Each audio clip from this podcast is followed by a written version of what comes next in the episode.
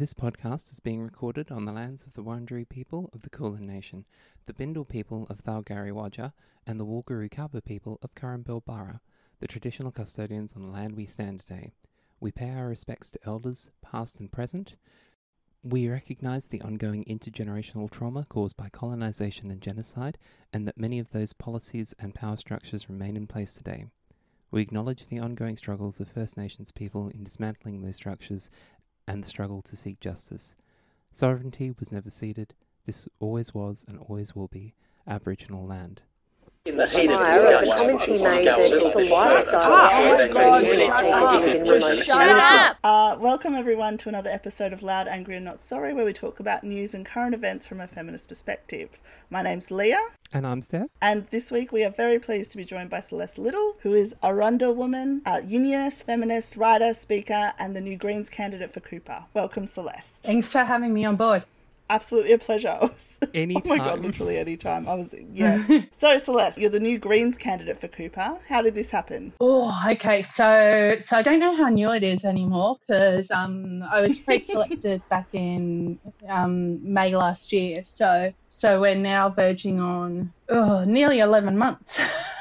nearly eleven months. All right, the the latest candidate for Greens then. um, but but yeah, how did it happen? Um, oh look, I've I've been pretty. Um, it's been a run for me, so I've been pretty open my entire public um career, for want of a better term, because I've a, I have been a writer and social commentator now for over a decade. That there is no way in hell Yeah. I would ever consider running for politics, you know, and and pretty hardcore views on the fact that, um, and I still believe this even though I'm running for politics. Yeah.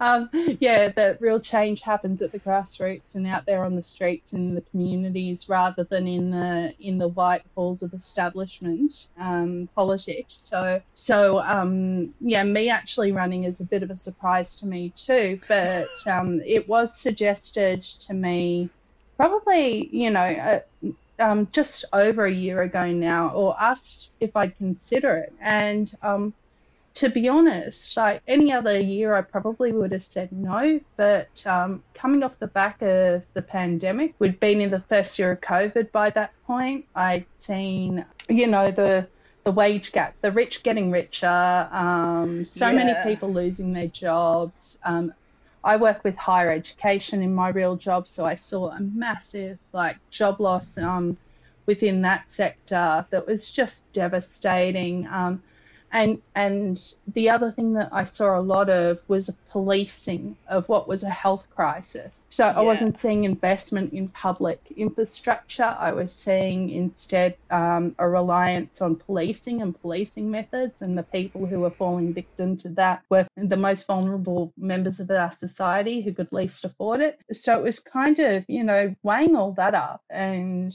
seeing where I thought everything was going. I thought you know, yeah, I've I've still got those those um, standpoints. I still think that real street real change happens in the streets and in the communities. But unless there's checks and balances in the halls of power, um, we're unlikely to see any change um, and any you know legislative difference at all. Um, so that was why I said, okay, yep, I'll give it a shot. There's another part to this that I'll just bore you with, and that is that. Um, so I first moved to the um, area that Cooper collects um, in 1997, and apart from a, about a three-year um, gap in there, I've lived here ever since. So Hmm. I've lived here for over over 21, nearly 22 years. When I first moved here, this was the safest Labor seat in the country, and because of that safety of the seat, I very much feel it's been taken for granted. Um, the other part was that I saw over a period of time that, you know, the Greens with um, Alex Bhathal running and with the Darebin branch started chipping away at that lead as more and more people became disillusioned by Labor Party policies and um, started seeking more progressive alternatives. So in 2016, the Greens actually won the primary vote here and only lost it, you know, to the Labor Party based on where Liberal preferences went. So I wanted to try and assist, I guess, in a way of um, in making this seat a bit more democratic, giving the voters here a choice because the voters, like, you know, th- this mm. seat isn't a contest between Labor and Liberals. It's actually a contest of the progressives, um, you know, and on the progressive side, unless people have choice on the progressive side of mm. politics, then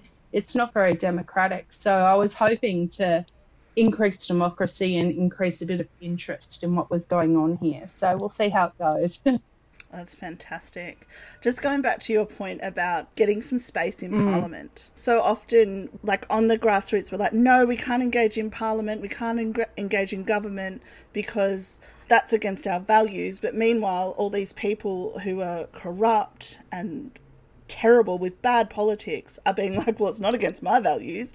I'm going to come in here and pass all this legislation that's going to ruin other people's lives. So I I agree. We need mm. we need hmm. both. We need representation in parliament and we need to do the work at a grassroots level. I absolutely yeah, agree. Yeah, and you know, I think that we see so much evidence of this. Like if I was talking an Indigenous perspective and the amount of bad legislation that's been passed, that has mm. impacted mm. Indigenous communities over and over again, like the um, like the Northern Territory intervention, like the Basics Card, which we're now seeing um, rolled out nationwide. Um, you know, as Indue, um, like even um, even to go more broadly, things like the marriage equality vote that should never have happened. Yeah. The fact that you know there's people in there blocking progress. There's people in there making oppressive legislation, and without other people in there challenging them, they just have the right to run roughshod over entire communities. Yeah. It's yeah, so yeah, so it kind of you know even. Yeah.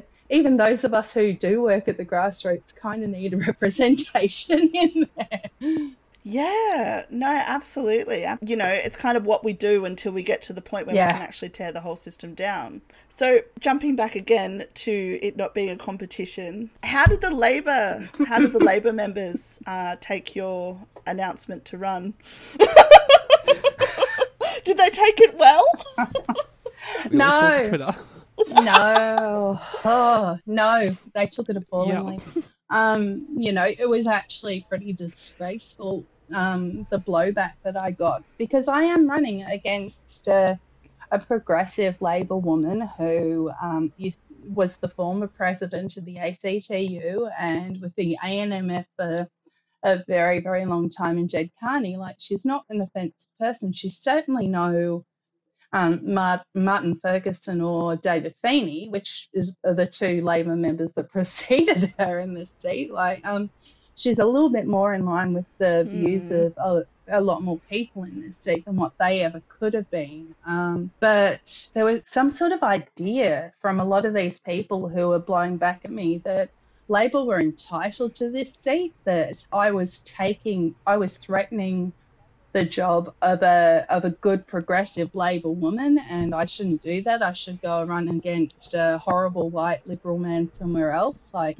you know, as if it's not slightly problematic that they t- should tell an Aboriginal woman to move on elsewhere, you know, in the first place. But, yeah, you know, some of the people that I was getting blowback from were actually people who'd held pretty high up Labor positions. Like one of them was a former CEO of Emily's. um, Sorry, I tried to volunteer for Emily's List, and it was just it was no. I, another one of them was on the board of one of the major um, health providers in this area and was a former um, senior industrial officer for one of the big unions. I'm not gonna not gonna say which one, but um, yeah, I'm sure that you know Google can probably pull that one together for people. But um, Martin Pakula had something to say. Penny Wong was retweeting stuff you know um, about me running, it was just appalling. And I'm just sort of, why are you lot so afraid of democracy? Like, as an Aboriginal woman, this is a system that I feel very much that you've forced upon me.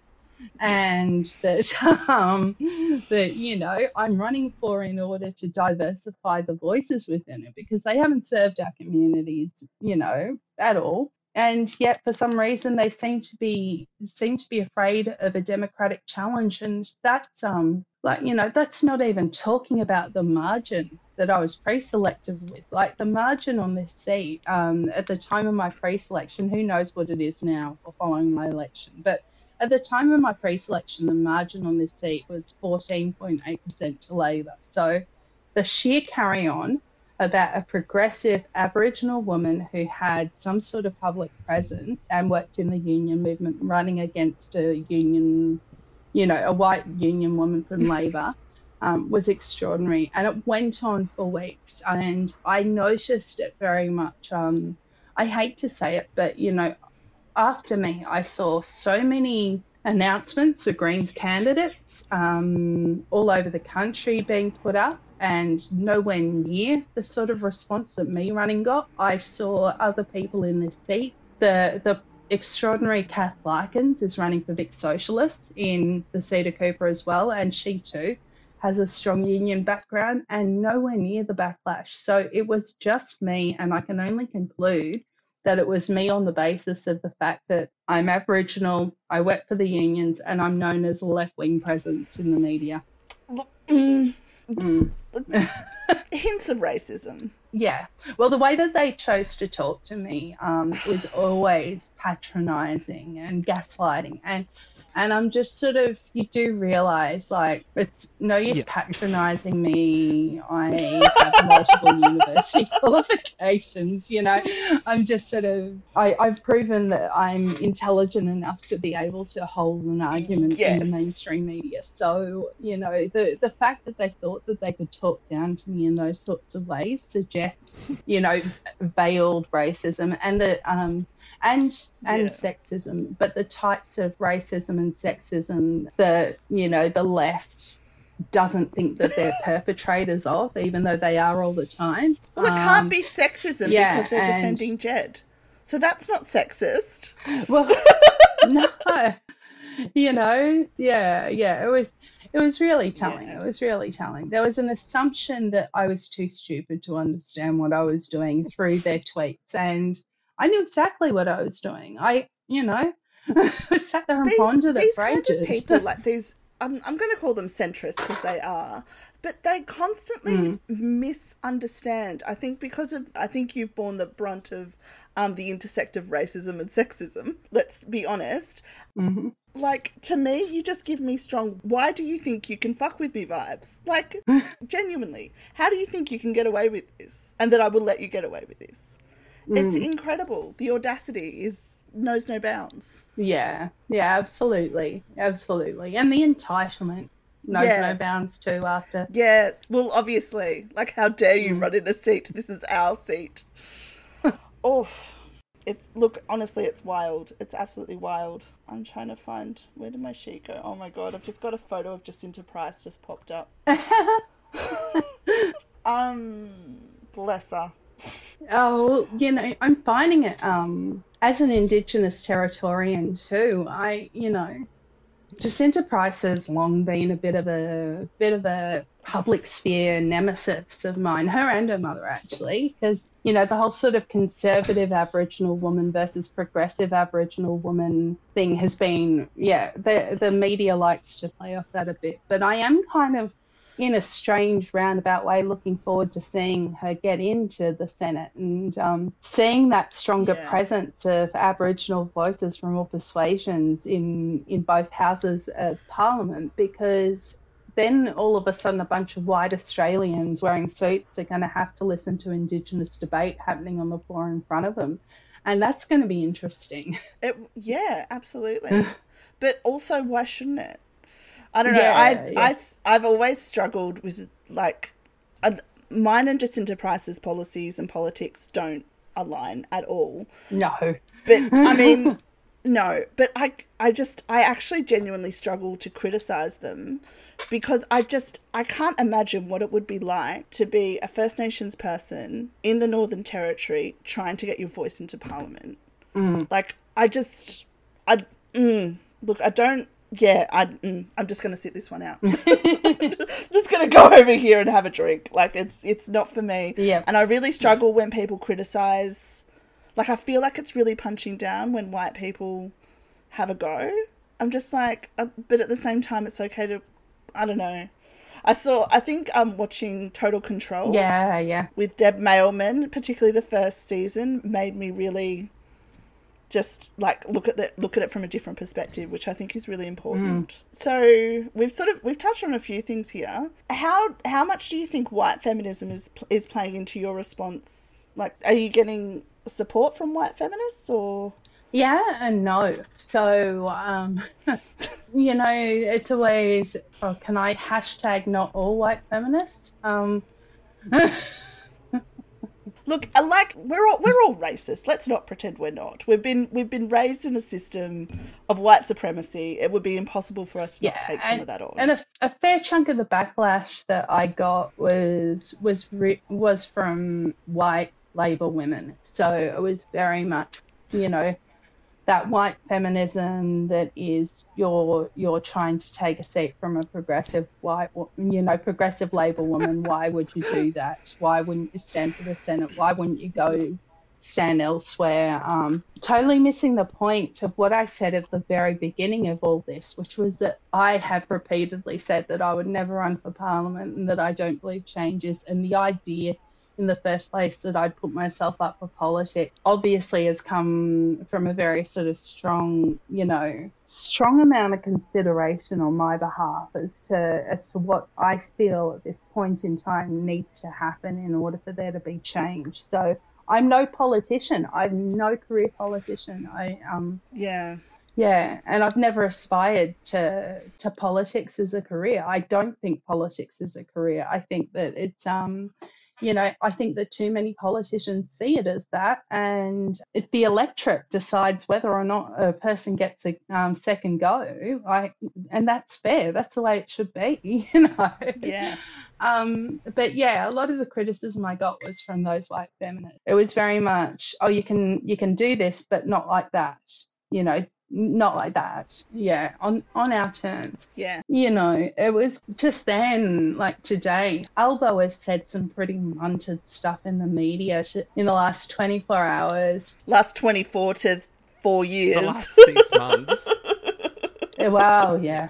Yeah, let's be honest. Let's be honest. But um, you know, the last 24 hours to Joe Hildebrand for the for the Daily Telegraph, and um, it was amazing to me. Like there were so many offensive things that he said from a leftist, indigenous, renter, working class, you know, internationalist kind of perspective that I was taking issue with. And I did have a couple of white feminists pop up in my mentions. Um, the only thing that they wanted to talk about was was his first um, point, which was, you know, can men have babies? No.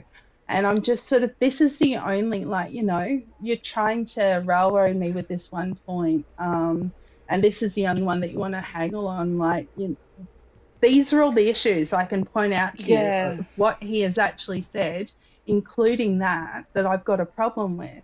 Um, but this is the only one that you want to talk about. Like, let's be honest here, you know. So yeah, I um I have had a lot of fight with white feminists, but I've also, you know, had some productive discussions with, you know, more progressive white feminists, definitely ones who understand structural oppression a bit better, um, mm. and other feminists of colour um, which is which is helpful. So I guess those sorts of more positive exchanges and encouraging, and even um, the Labor women who saw what was going on to me and saw the pylon that I was experiencing and said, "No, this is." Rubbish! You lot can't do this, and we're taking active stance against their own. Um, yeah, I I was deeply appreciative of that sort of stuff. So you know, it was it's been a real mix. It really has. That's fantastic. Mm. It's a you want to see more of the genuine women supporting women yeah.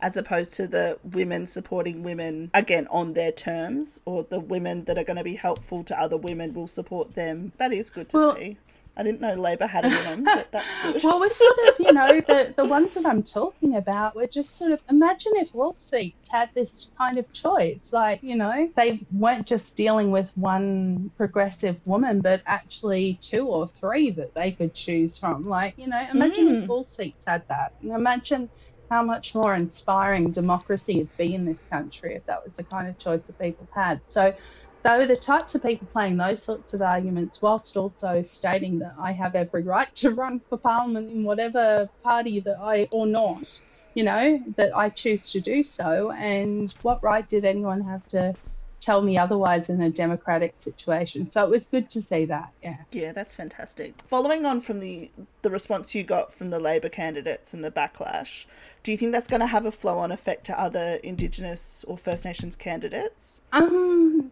Yeah, yeah, like positive and negative. So some of them have seen the backlash mm. that I received and gone, no, not having a bar of that this is why it's so toxic. So they've activated in other spaces. So, um, mm. you know, um, I guess the, the flip side of that is that they've seen the backlash that I've received for running and have decided that they're going to run themselves or do various other things. So I've been told by a couple of Aboriginal people, I, um, couple of other people of colour as well. So not just Aboriginal people, but settlers of colour, you know, from other backgrounds. That me deciding to run um, and batting back the way that I did on that sort of stuff, because anyone who saw me playing it. Um, yeah playing it out saw me doing it in a way that actually ran rings around these nasty people like i made them look really stupid and I'm pretty I'm pretty proud of the way that I did that. Fair but, enough. Yeah, no, well they were. Yeah, exactly. so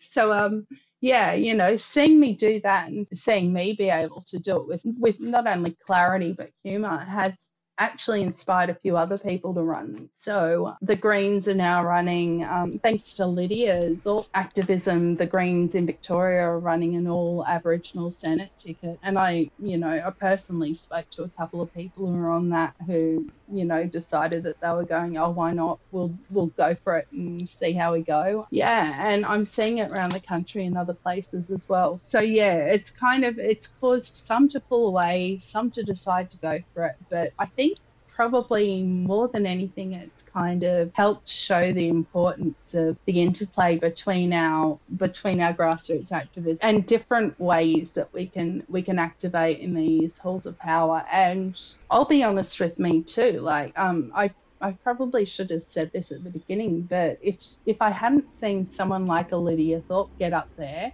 and you know and be in the in the Victorian Parliament and then in the Senate and deliver the sovereignty speeches that she's delivered yeah. in both those places. Yeah, I probably wouldn't have considered it myself either. Like, you know, sometimes you actually need to see somebody else play out those scenarios before you realize that you can do it too or you can do it in different hmm. ways and there's compliments and there's pushes and pulls that can happen yeah so so i've got to give a shout out to lydia um, in the way that she's inspired a lot of other aboriginal people and um, that therefore you know through her inspiring me, I've hopefully inspired others. No, absolutely. Lydia's been incredible in Parliament. Like, I just, I mean, first thing that comes to mind is like forgetting Pauline Hanson's name.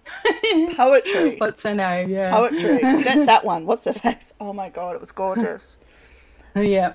But just her staunch approach and constant calling out and sort of pulling people up on things. Like even something that a lot of people would think is quite small, like referring to them as an Aboriginal Australian. Mm. I thought that that was so powerful because it's so such a thing that so many people don't actually consider. Yeah.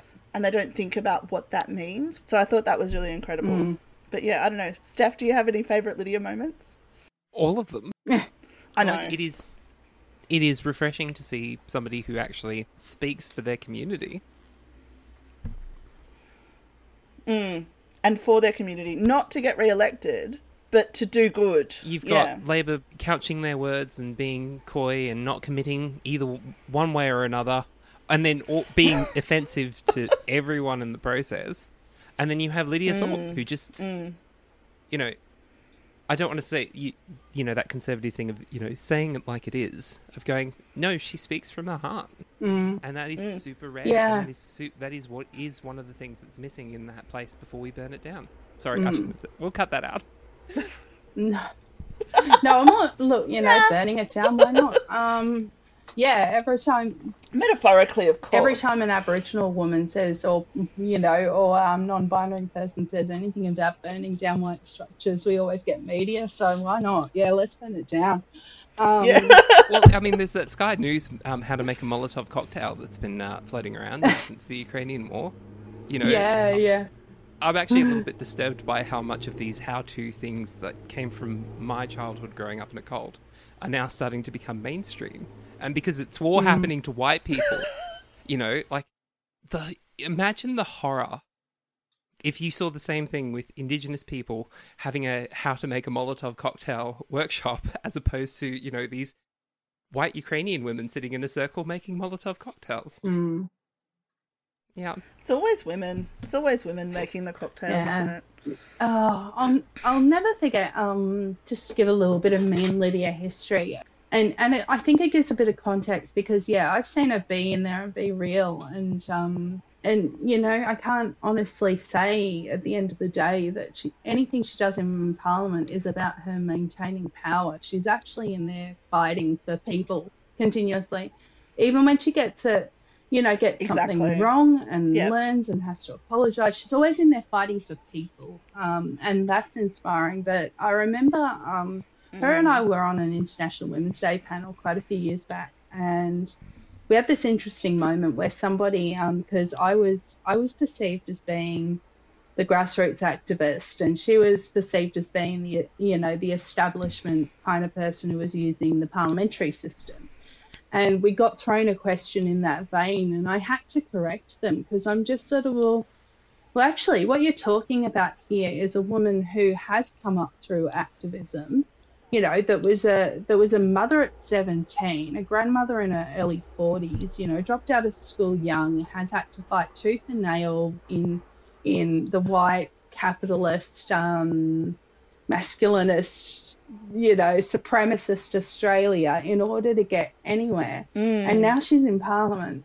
Whereas someone like me who who finished school, um, went on to uni, has been working full time ever since she finished uni, and um, and has used her skills as a writer in order to convey stuff. So, so you know, yeah, I, I don't think that you can necessarily call one of our approaches more grassroots than the other based on that sort of thing. Like she very much came from the community, and the community is where she's going to go when she's finished up with this. gig. Like, you know, she will go straight back into it. And how many politicians are going to do the same? Like, you know, it's not really a normal career path for them, and it's not really where they've come from either. Mm. Mm. Yeah, well, true. Isn't isn't the trajectory after you finish in Parliament is to go work at a bank Yeah. or a Lobbyist Yeah. or arms dealer or some Yeah, sort of consulate yeah. in Switzerland somewhere? I don't know. Yeah. Mm. No, that's uh, incredible. Absolutely incredible. mining company, oil company.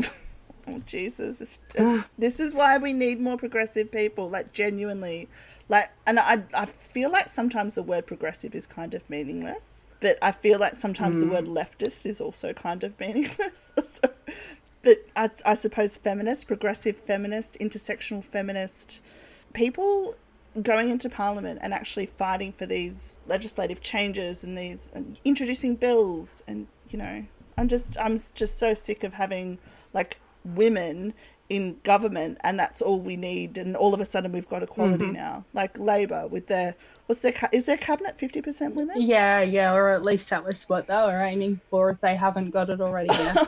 Yes but that's just like 50% women who are voting to keep kids in cages. Yeah. do you know what i mean? Like it, it like being a woman doesn't mean it. Yay, more women drone pilots. exactly. It's yeah so more feminists more intersectional views and i think we we spoke on our, our last episode about needing more diverse voices because diverse vo- voices means diverse lived experience mm-hmm. and it just widens the lens. There's so many like things like the letter speak legislation that got through that was actually silence victim survivors that wouldn't have got through if we had more feminist voices in parliament and more representation and all it all it seems to do is make us like have to fight for things that we already fought for, like this religious discrimination mm-hmm. bill, all these things that they keep trying on. Every year there's the march for the babies. Every year there's mm-hmm. something else that we have to like. We apparently have these rights in inverted commas. So just more Celestes, more Lydias, mm-hmm. more Dorinda Coxes, more yeah. It's amazing. It's it's just it's so heartening to see. It's really exciting. I'm really excited. I actually joined the Greens when you announced your candidacy. yeah. That's one thing that I have heard. Actually, there were a few people who joined So the government response to COVID was not good. That first lockdown was supposed to increase capacity of the healthcare system so that when we opened up and when we started to get vaccinated and when we started to have all of these, you know, these um, complementary measures in place, that the healthcare system wouldn't collapse. And like nothing was done. Mm-hmm all of that money that was spent on on that should have been spent on hospitals was spent on police and army. Yeah, it was it was really um, it was a disturbing and distressing thing to watch play out. So um, yeah, yeah, like that that was the aim of the first lockdown, even the second. I'd say you know we're just sort of oh we're in it we're in the grips of a wave. Um, but but more than anything, I think that what probably troubled me was the failures on the left um, to mobilise around a few things. I, um, I I would have thought that at the very least during the first you know the first year of COVID that um, vast quantities of money would have been pumped into public health, would have been pumped into public housing because they um, at the beginning of COVID, for example, you know, our homeless rates prior to that have been climbing. And so a lot of the a lot of the rough sleepers in the CBD got put up in hotels for for several months. And then we get to the end of October and a lot of them were booted out back on the streets again. Um, you know, the um, I'll never forget actually the between the first and the second wave. So I don't know if you remember, but um, initially a lot of the blame for the second wave got put back on the Black Lives Matter rally. So we were seeing media coverage, and I'm talking conservative through to yeah. public um, media.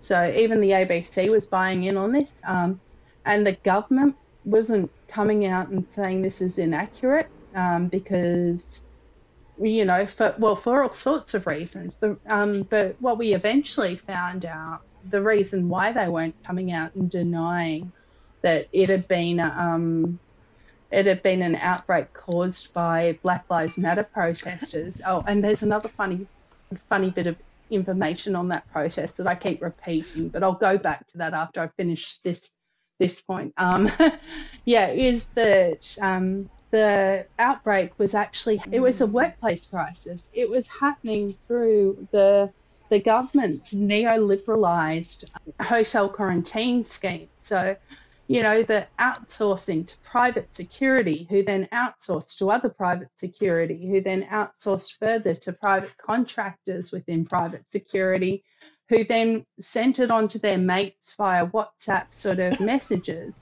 Nobody's given adequate training. Nobody's given proper PPE to go into work. Um, so basic things like handing a, cigar- a, cigarette lighter between two people ended up with, you know, massive outbreak. We yep. saw massive yep. spreads in in two other industries. Um, one was like um, the meatworks sector, so people working working in mass produced abattoirs and butcheries and those sorts of things and going in there and again not having proper equipment or or um, hygiene sort of measures in order to make sure that they were safe at work. So workplace health and safety legislation hadn't been beefed up properly in order to. But didn't they? Didn't they try and blame it on a migrant family um, having a um, like a wedding or a birthday celebration? Yeah, yeah. Well, that was the time. So you know when they failed trying to blame it on um, the Black Lives Matter rally because it was clear that it hadn't come from that within two weeks.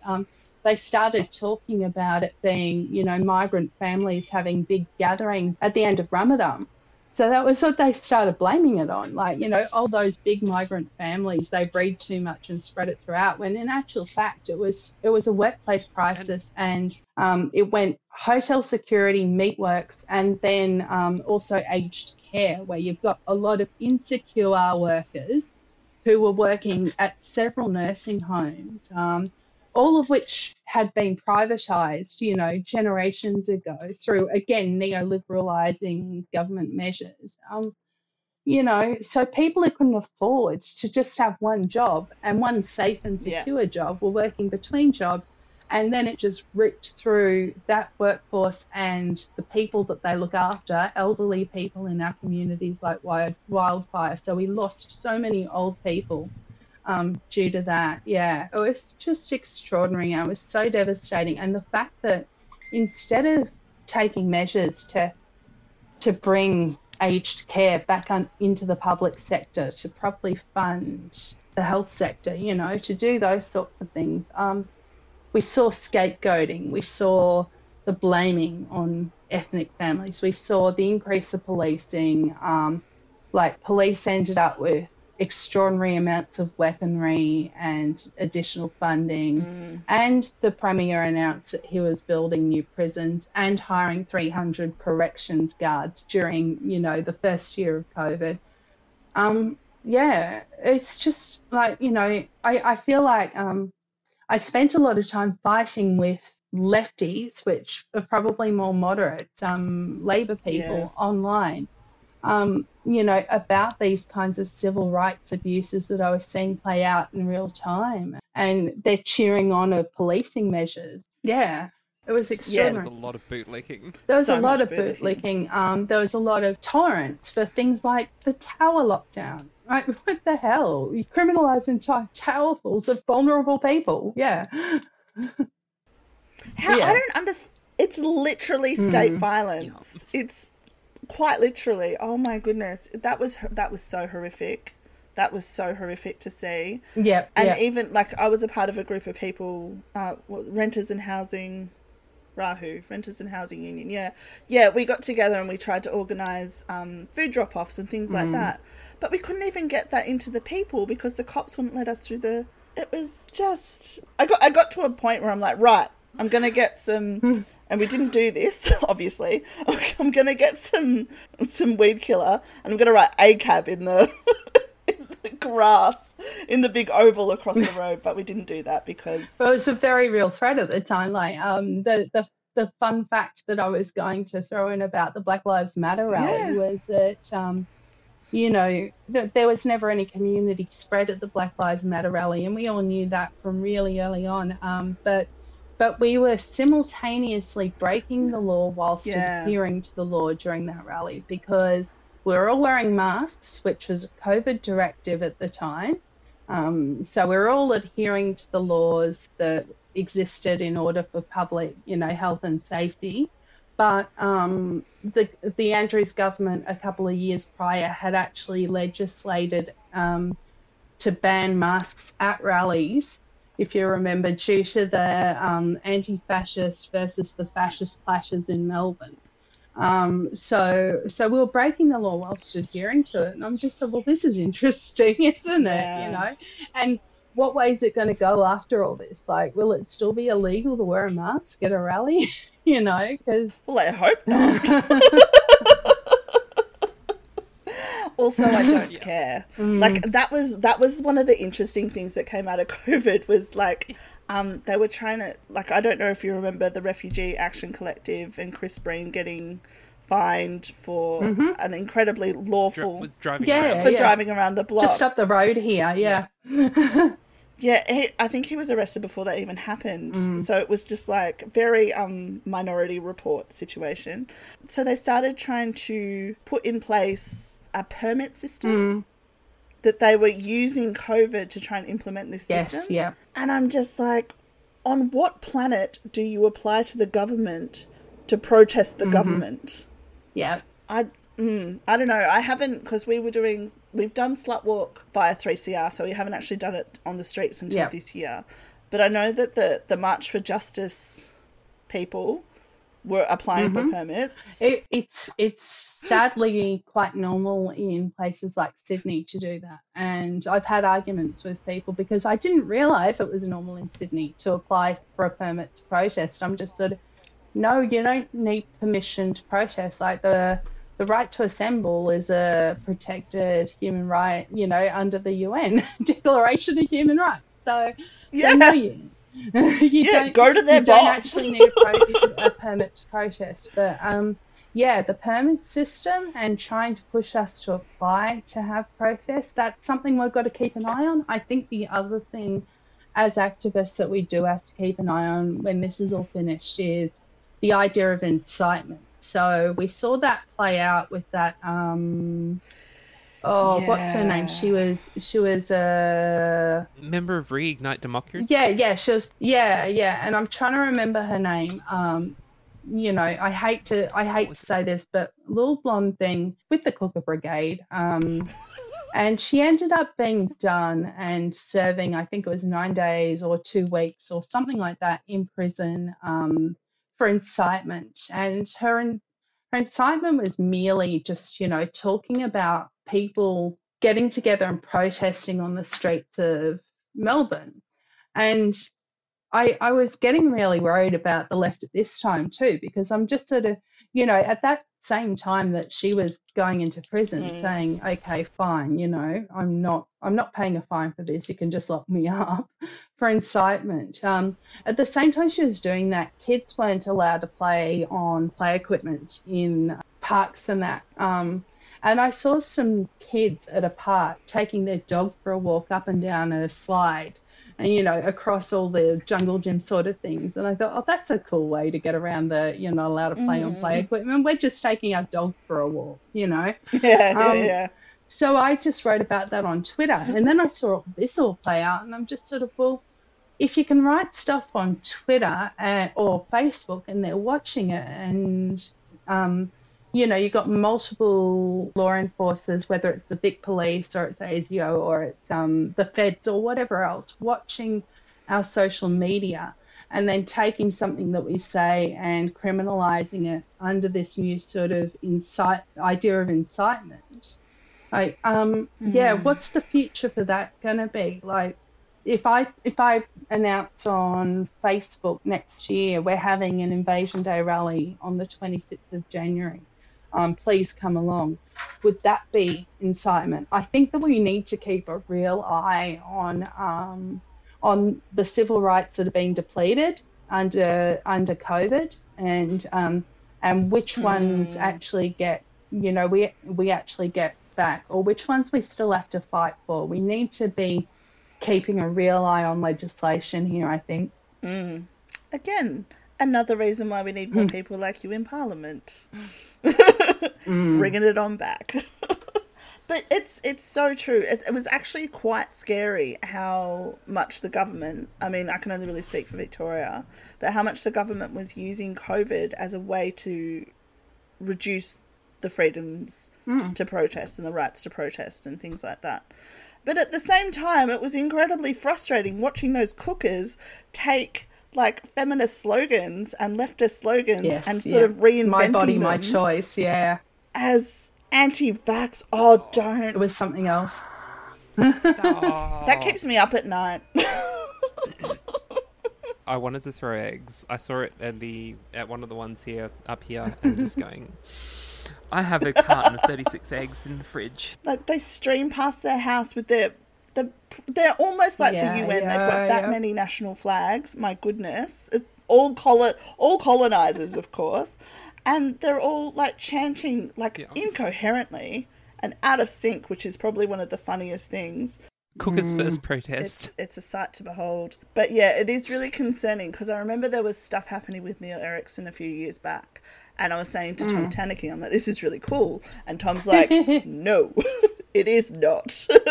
they will use that against us." And I'm just like, "You are a smart person." Tom has throughout a fair chunk of this been oh, I don't know, like, you know, Tom and I are mates. We go way back now. But um, every time I felt myself a little bit challenged by something, I'd just go running over to his page to see what he was saying about it because that's a that's a bloke that actually Yep. sits down and takes apart from a leftist perspective what we need to be keeping an eye on and does so in such an accessible way. So yeah, much admire much admiration for the old yeah. um five flag general or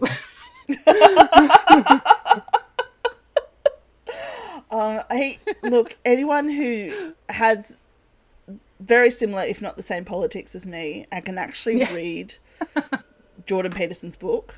I I just I almost threw it into the ocean. Like I was just like because I, I totally agree. If there's if someone has got views that you oppose, read their literature, read what they have to say, know what they're trying to say, and then you can understand what their motivation is, and then you can approach it from that way. I just I don't have that. I don't have that patience in me. I I don't care. Jordan Peterson can go somewhere else with other things. Yep. I his room. I don't know. So let's move on from the cookers. hopefully hopefully the cookers burn themselves out. So running as a candidate with the Greens, what are the policy points that you're most excited about? Mm. So I am definitely excited about the Indigenous policies that the Greens have. Um, you know, there there's this incredible group um, of Black Greens within the Greens, and they've sat down and they've drafted all of this. But um, the fact that we're we're we're going, you know, first for a truth telling process and then treaty and then voice to parliament sort of deal. Um, to me fits in very much with um, with what I'd say because um, I'd I'd always had some problems with the Uluru statement and the fact that I saw that it was doing things backwards, like you know, um, asking for a voice that has um, that you know has no structure that may or may not have any legislative pull that may or not be um, sorry democratically chosen from Indigenous people. We had no idea what it was going to entail. Um, but you know, if it is, if a voice is formed um, from a treaty process, then there's certain things that we can negotiate for and make as part of that. Um, you know, similar to how the Maori have got um, designated seats in Parliament that only Maori vote for, for example. Um, there's certain things that we can negotiate within that that um, that the the colonizers are then bound to abide by, and if they don't adhere to them, there's there's tribunal, you know, there's there's a way forward. Um, so I'm excited about that. I'm excited that a lot of the envir- environmental policies are not just um, straight up care for the earth stuff, but they have actually been done in consultation with Indigenous groups. So things like you know, Indigenous land management being front and centre as part of it, and land rejuvenation programs. As someone who comes from um, a territory family and has seen, you know, some of the some of the land rejuvenation programs that have got, been going on there in the territory um, with my family or with my my um, sister-in-law's families and all of that. Like, you know, we've seen things like um, bilbies, for example, almost be brought back from the grips of extinction due to their due to their um, work trying to eradicate feral cats in certain regions. You've seen, um, yeah, you've seen the removal of the cattle industry and the um, the way that that was degrading the waterways. Um, you've seen those sorts of things go on. Um, so, you know, there's so much hope for those Yeah. sorts of land management programs, and particularly if we want an environment that's going to exist for future generations. But um, another thing that, well, there's a number of things, but I, I'm really excited about the very ambitious 700% renewables target that the Greens have. So I, I love the fact that a country like Australia could not just become 100% renewable energy ourselves, but could actually become one of the biggest producers of renewable technology for the rest of the world. I, I think that that's incredible. Um, and we are precisely the right kind of environment here to do it because we've got an abundance of solar power, you know, we've got an abundance of wind power through the roaring 40s currents and whatever, you know, the cyclones up the top, whatever else goes on in this country, we've got so much of it that we can actually, you know, um, become world leaders on this stage rather than world Yeah. which we currently are with our burning of coal. Um, so I'm really excited about that. Um, you'll always get me when it comes to things like free education. I've worked in higher education for my entire adult life, whether that's in the university sector itself or for the union that works for the higher education sector. Um, so I am a strong believer that everyone has the right to free, quality public education Absolutely. and that indeed, you know, it's absolutely crucial that it's available. Um, you know, if this country does want to continue to go forward, um, and I find it, um, you know, at a time when um, when so many countries in the world are actually not just be, having totally free education, um, including things like universities, but are actually opening their borders up and providing free education for international students. It's kind of it's kind of embarrassing that Australia is going more and more into the private sector and forcing people to pay more for degrees and um, you know funneling more public funds into private schools rather than properly funding public schools and you know Yeah. so yeah yeah free education and free quality um, education regardless of where people live where they're from you know all of that is definitely one i love. Um, yeah and again you know tax the billionaires is is fantastic. Let's go. Um, Yeah. you know It's really good that it's a clear distinction between billionaires because when you say tax the rich, it's there's a lot of people that are a bit like, but I pay tax and I'm, you know, there's a difference between rich and billionaires, I think. And I mean, obviously, when Rousseau said it all those years ago, like there probably wasn't, but like taxing billionaires is so significant. You know, back when we had the one cent piece and you could buy things for one cent. i remember those days i'm Yeah, that old Ah, Back in the days, yeah. I can't. I don't know what else you used to be able to buy for one Yeah. cent other than lollies. All you needed was 20 cents for a full bag. It was brilliant. It's brilliant. Um, yep. That's a lie. That's what we want to get back. but but yeah, you know, if you if you couple an idea of tax the rich to provide things like mental and dental covered by things like Medicare or or free education or a, a Yeah. publicly owned pharmaceuticals company, like I find it extraordinary that a private pharmaceuticals company like Pfizer has just ended up, you know, running in so much profit through this Oh. pandemic when in actual fact this is a public health measure you know public solutions to it should be publicly funded and for the benefit of all you know it just kind of Well, makes they your skin crawl yeah patenting of They patented technologies, Yeah. uh, you know, up to 20 years Mm. old that they didn't pay for. And then they got government money Yes. from, you know, like, and not just, not just the Australian government putting money into it, but the UK government, the American government. And you're sitting there and just going, how the fuck can you patent Mm. that? Like, you got, you didn't pay for that development. Yeah. We did. yeah those things and then I, I think the other thing is like um, as a unionist i i like the greens policies on looking at things like the gig economy like closing the gap between bosses and and workers and making sure that people have fair like you know stopping the stagnation of wage growth that we're seeing in the past few decades like yeah, those sorts of things are so important, and there's so many other policies that inspire me. Um, the one one that I've been out apart from Indigenous rights a lot is definitely refugees' rights. Like you know, I'm I, I'm just um, so disgusted by decades of um, mandatory detention that was you know brought in by Labor, expanded by the coalition, expanded again by Labor, and now you know here we are 2022 and all of a sudden we've got a um, Ukrainian refugee crisis and it's just sort of wave them on in and here's a social safety net and an ability to work. Yet we're still locking people up in offshore detention centres because they've come from the wrong wars or they're the wrong colour or whatever else. Um, I, I can't say how disgusted I am with our current asylum seeker policies.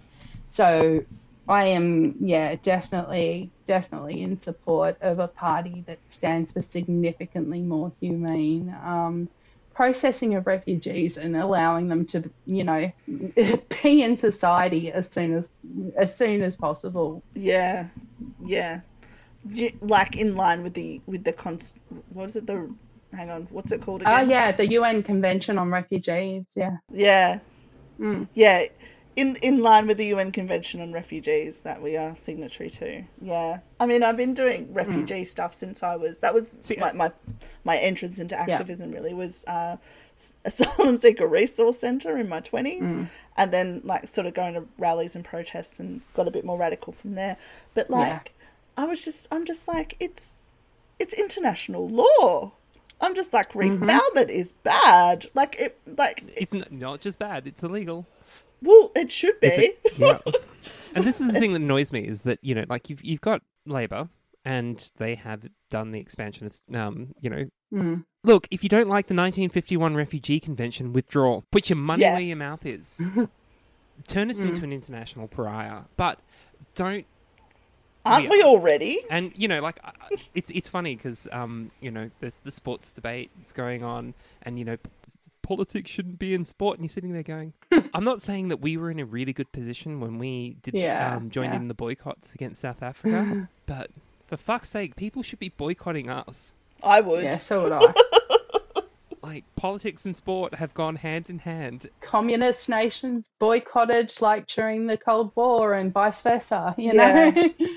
Yeah, everything is political. I think it's um, probably like an alt right really perspective, yeah. or an extremely pr- pr- privileged perspective to be able to say it's not political, it's different, it's separate. It's and, and it's incredibly ignorant on top of that, but it's it's a really privileged position to be able to sort of separate yourself from something that is deeply political mm. to the people that it's directly affecting. What you're saying when it's not political is you're saying it doesn't affect me. Mm-hmm. Put them in the bin. Boycott Australia. Mm-hmm. I like it. I reckon we can start this campaign. I don't know how far we're going to get, but I like it. so I imagine there'd be a few of our sporting rivals. Not that I'm much mm. of a mm. sportsing person anymore, but I imagine there's a few of our sporting. New Zealand would love it. I'd love to boycott us where they're embarrassing cousins, they're off as soon as they can. um, quick question because I'm I, I can't remember if I've read it or I haven't read it. But what's um the Greens' policy on abortion? I mean, other than yes, you should have it if you want it. Yeah, yeah. No, my understanding is that uh, you know abortion should be should be um, publicly available and um, should be covered by Medicare and um, yeah, available to all who who need it and seek it. Um, is are yeah. there any are there any measures to make it discrimination to refuse an abortion? On the basis of faith? To my knowledge, no. There's like you know they they're they're pretty they're pretty clear that um, the right to abortion is a human right that people should be able to access if they need it, and that people shouldn't be discriminated against for seeking it. Um, it's a medical procedure, and therefore refusing yeah. it. Um, I don't know about criminalising on that basis, but they certainly don't support the right to refuse it on the grounds of. Look, I'll take that that's mm. fine. I really want to. I really want to start a conversation around, especially after this yes, religious yeah. discrimination bill, where they've essentially tried to gaslight mm. a nation into thinking that they're hard done by.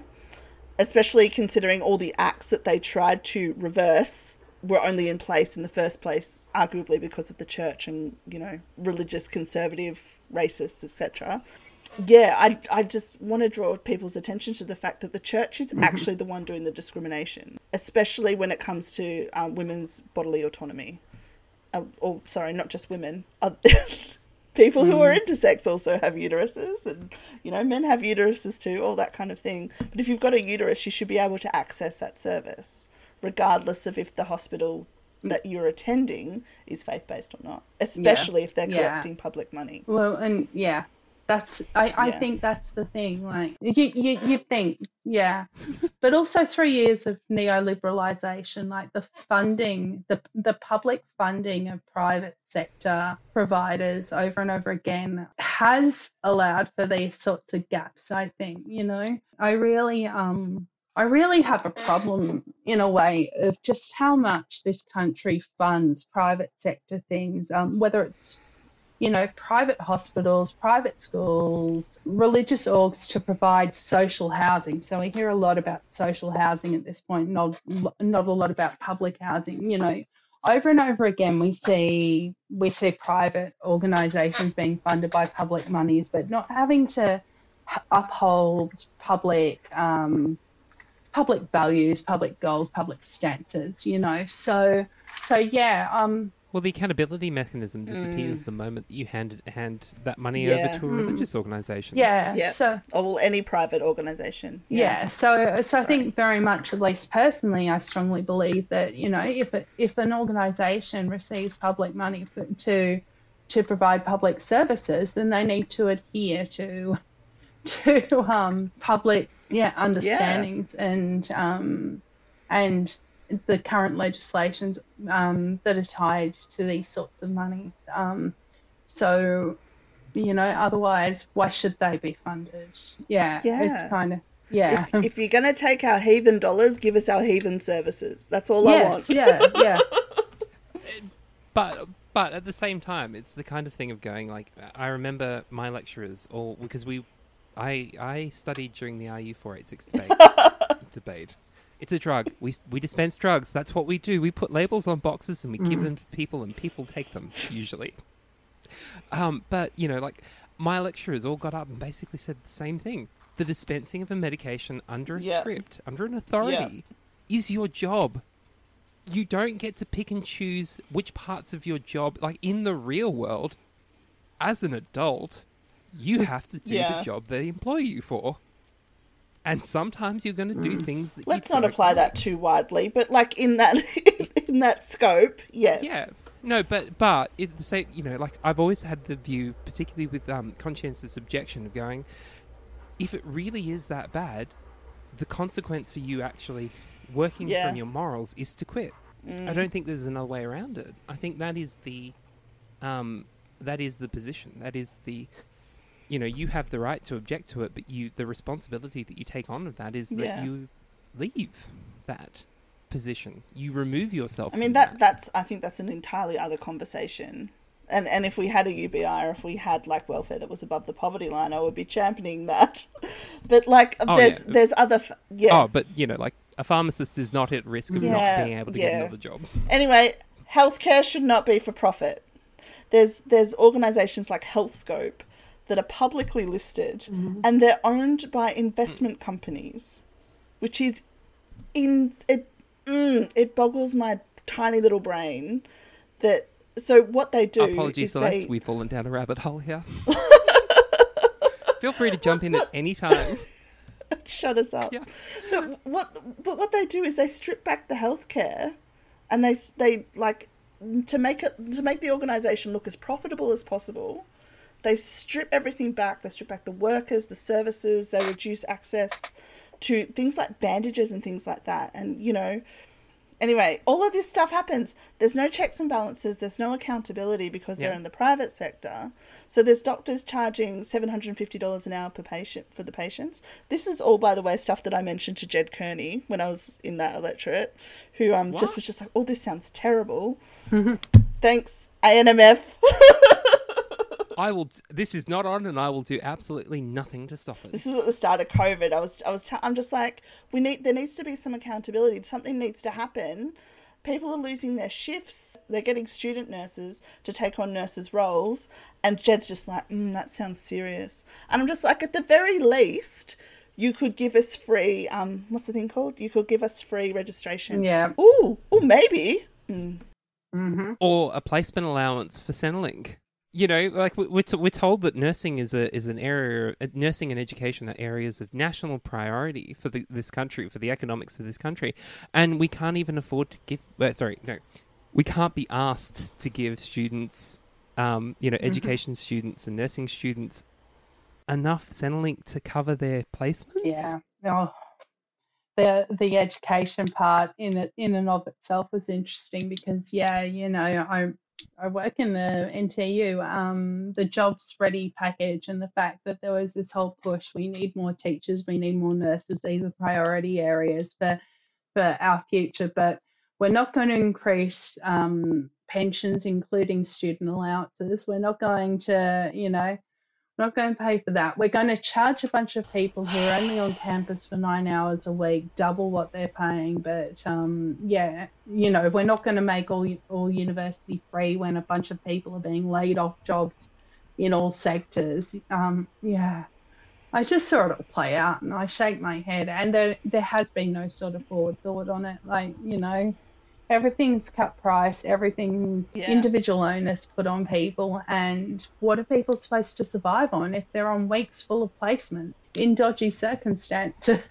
you know, Yeah, it's especially if they get placed in a Mm. private hospital, incredibly dodgy circumstances. Yeah.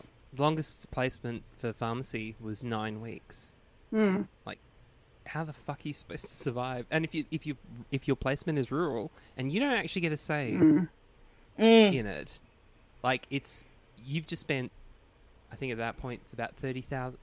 Used to be about thirty thousand dollars. I think it's now closer to sixty or seventy. But at that point, you'd spent thirty thousand dollars on your degree, and you're in your last year and your last semester, and it's like you're now spending nine Mm. weeks in Weipa, working for free. Yeah. Good Well, luck. learning, learning, Stephanie. It's a learning. No, no, it's working. Everyone knows. Yeah, everyone it's working. knows. It's working. Everyone knows, Yeah. but it's there. But it's learning. It's a learning experience to get you used to the workforce, It's to get you Which used to being exploited. um, all right. Should we wrap it up here after all of that? Bit of a rant. it's nice to finish it on a rant. it's what I was known Yeah. for. Exactly. I think that the first time I ever saw you in public was at uh, one of the Invasion Day rallies. The one, All right, yeah, yeah. well, I'd been to the one in the previous year and it was, it was quite a bit smaller. And then I went to the next one and I'm just like, who are all these people?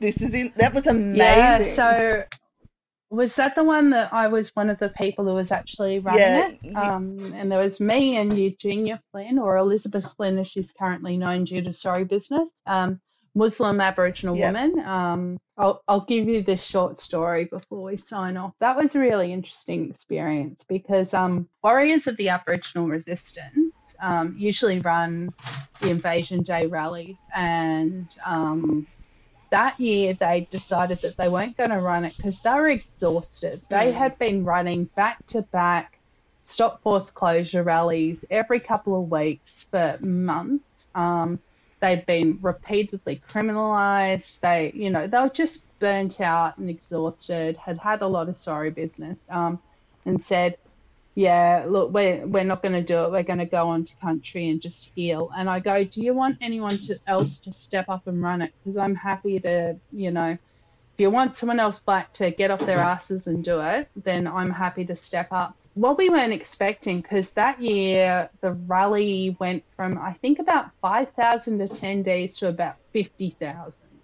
in just Mm. one year.